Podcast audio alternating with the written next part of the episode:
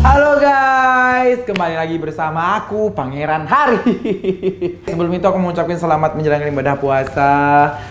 Selamat, ini udah puasa keberapa ya? Udah nggak tahu deh. Tapi aku mau ucapkan selamat menjalankan ibadah puasa. Semoga puasanya lancar dan berkah selalu buat semuanya. Aku mau cerita-cerita tentang puasa pertama aku di kampung, terus sampai sekarang aku di Jakarta. Pertama kali puasa itu aku ke SD ya, SD kelas 3, kelas 4 belajar puasa. Pertama itu kelas 3 belajar puasa, dapatnya cuma 5 hari. Itu kelas 3 SD tuh, dapat cuma 5 hari. Terus kelas 4 nambah hari dapat seminggu atau 2 mingguan gitu.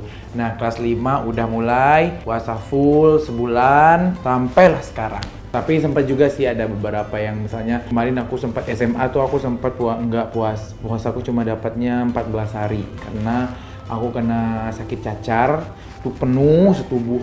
Jadi dikira orang pasti tanya, "Kamu puasa kamu berapa hari bolongnya?" Ya cuma dapatnya 14 hari. Dikira orang aku PMA itu. Dikira aku dapat padahal enggak, padahal itu aku sakit kena cacar air waktu itu. Kalau kebandelan kayak gitu sih alhamdulillah ya, bukan muji baik ya, bukan muji aku baik, alhamdulillah nggak pernah kayak misalnya batalin diam-diam, terus colongan diam, nggak pernah. Cuman aku bilang kalau memang nggak puasa ya aku bilang nggak puasa. Cuman yang kayak ngeluh-ngeluh kayak gitu sama ibu sempet, "Bu capek, bu lemas," tapi nggak, bentar lagi bisa kok kayak gitu. Itu aja sih, cuman karena yang hal-hal yang sering batalin puasa tuh nggak pernah aku lakuin. Kadang yang kentut dalam air tuh nggak boleh, jadi aku nggak pernah sekali tuh kan di Jambi kan ada sungai tuh, bulan puasa terus mandi ke sungai, pas itu nggak sengaja, tapi nggak sengaja kentut, tapi kan nggak sengaja itu nggak batal kayak gitu. Tapi alhamdulillah hal-hal yang misalnya minum diam-diam, batalin diam-diam itu aku nggak pernah.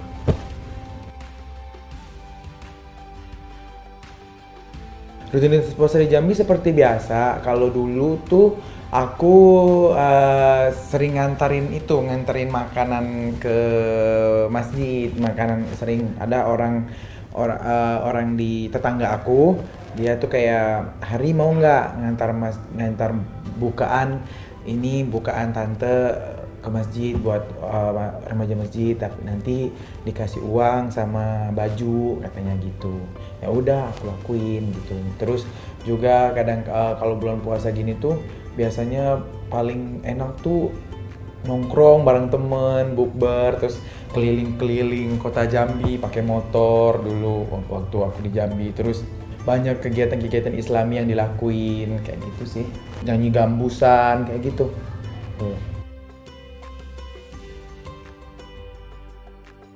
Oh, kalau makanan yang paling identik di Jambi itu ada namanya kue pedamaran.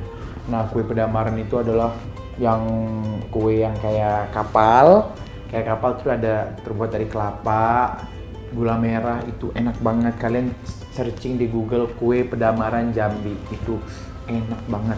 Itu sih. Nah, dulu tuh aku sempat tinggal di Pulau Burung, ya itu aku bilang dari kelas 3 SD itu aku tinggal di Pulau Burung. Itu puasa cuman dapatnya 4 hari apa 5 hari ya gitu, belajar waktu masih kelas 3 SD. Terus aku nggak terlalu ngikutin tuh kebudayaan yang ada di Pulau Burung, cuman kata ayah aku mereka tuh sering pawai-pawai gitu katanya. Nah kalau di Jambi nggak jauh beda, kalau mau menyambut bulan puasa itu mereka biasanya pawai obor, terus ziarah ke makam, melakukan kegiatan-kegiatan Islami, bersih-bersih makam kayak gitu.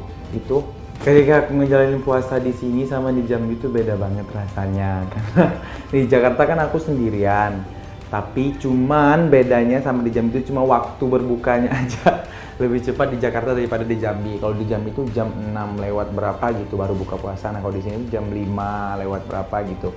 Jadi puasanya agak nggak kerasa di Jakarta. Tapi kalau aku di Jambi itu kerasa banget puasanya karena waktu berbukanya juga lebih lama daripada di Jakarta gitu. Banyak sih hal yang buat takjub banget sih nggak ada, karena Ya aku kan anak rantau ya, jadi nggak terlalu mengikuti yang apa kegiatan bulan puasa yang ada di Jakarta. Biasanya itu yang ada, kalau di ibu kota mah jarang ya kegiatan-kegiatan yang seperti ada di Jambi itu, kayak yang kayak bilang tadi pawai obor, semua kegiatan-kegiatan Islam itu jarang ada, palingnya juga di kampung-kampung yang ngadain gitu. Nah itu aku belum ada nemu di Jakarta nih, belum ada. Beda ya kalau di Jambi mah pasti lebih kerasa, dan ada yang masakin, ada ibu, ada ayah, ada keluarga gitu, itu aja sih.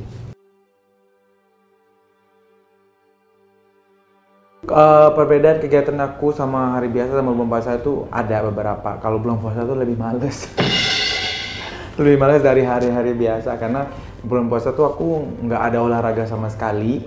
Terus juga mungkin ke ibadahnya aja sih ditingkatkan lagi dari hari biasa. Apa gimana-gimana ya, maksudnya bukan yang oh anak soleh, enggak, tapi bulan puasa itu kan bulan keberkahan ya, bulan yang paling suci dibanding bulan-bulan yang lainnya gitu. Jadi memanfaatkan waktu untuk beribadah sebaik-baik mungkin gitu sesempatnya. Kadang mungkin ngaji ataupun sholat kayak gitu sih. Cuman kalau bulan puasa juga aku jalanin, tapi nggak setaat bulan puasa. Astagfirullah.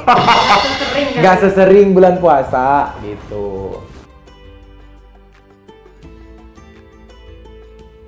Kalau makanan favorit aku bulan puasa itu nggak muluk-muluk sih, karena aku tuh nggak terlalu suka makanan yang manis. Maksudnya suka makanan manis tapi nggak terlalu suka.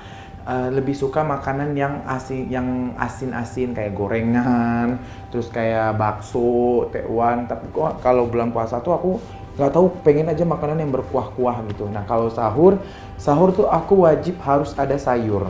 Nah selama di bulan puasa ini aja aku nggak pernah lagi pas sahur makan sayur, karena nggak ada yang masakin. Kalau di Jambi kan ibu biasanya. Harus ada sayur, harus wajib. Kalau kebiasaan di biasa Ramadan di keluarga aku itu nggak yang muluk-muluk, pasti seperti keluarga yang biasanya. Cuman ibu aku tuh pasti kalau berbuka buat dua menu. Dua menu tuh maksudnya ini buat cemil-cemilan, ini buat yang makan nasi. Karena ada adik-adik aku tuh mereka nggak ada yang nggak bisa makan nasi, ada yang nggak bisa makan langsung makan nasi, jadi ada yang buka gorengan, berbuka yang pokoknya yang cemil-cemilan gitu lah. Sedangkan ayah aku sama adik aku yang cewek itu wajib makan nasi gitu. Nah biasanya ini kalau kebiasaan di keluarga aku tuh lebaran itu kita ngunjungin rumah saudara yang paling tua, nomor satu, nomor dua, kayak gitu-gitu. Kalau kangen, yang paling dikangenin sih suasananya sih yang susah. Suasananya, rasa Ramadannya itu sangat-sangat gimana ya, kalau di kampung tuh terasa banget gitu. Apalagi kalau bulan Ramadan gini tuh, itu tuh aduh kayak nggak ada lah hal-hal yang di kampung tuh nggak ada di Jakarta gitu aja. Gitu yang aku rasain sekarang. Jadi mudah-mudahan guys ini lebaran ini bisa pulang, bisa nikmatin puasa bareng keluarga gitu. Kegiatan yang nggak pernah aku lupain itu aku, jangan ditiru ya, sholat tarawih tapi aku keluar bareng teman-teman terus main petasan, terus petasannya aku lempar ke rumah tetangga. Itu seru banget, sambil lempar terus kita lari. Itu sih buruk ya, tapi jangan diikutin, cuman itu seru. Terus apalagi kalau malam takbiran nih, malam takbiran lebaran tuh kita kan ada badan amil zakat. Aku juga tergabung dalam remaja masjid. Nah, itu tuh ada zakat beras sama uang. Jadi buat orang-orang yang berzakat fitrah ke masjid dalam bentuk beras, dalam bentuk uang, ketika udah terkumpul semuanya, itu nanti kita bakal ecerin ke rumah-rumah orang-orang yang berhak mendapatkan, kayak janda, anak yatim, kayak orang yang nggak mampu itu dapat beras, dapat uangnya itu kita ecerin. Nah itu seru banget, kita keliling malam-malam. Aduh, ngelihat para ibu-ibu pas ke rumah masuk, assalamualaikum, ini dari masjid, terus ngelihat ibu-ibu lagi masak kue, terus aroma kue itu pada bertaburan, karena malam besoknya kita udah sholat id kan, udah bau lauk, bau rendang, bau itu nggak. Itu hal-hal yang sangat luar biasa sih kalau Ramadan di kampung itu. Oke, terima kasih. Itulah cerita pengalaman aku selama Ramadan.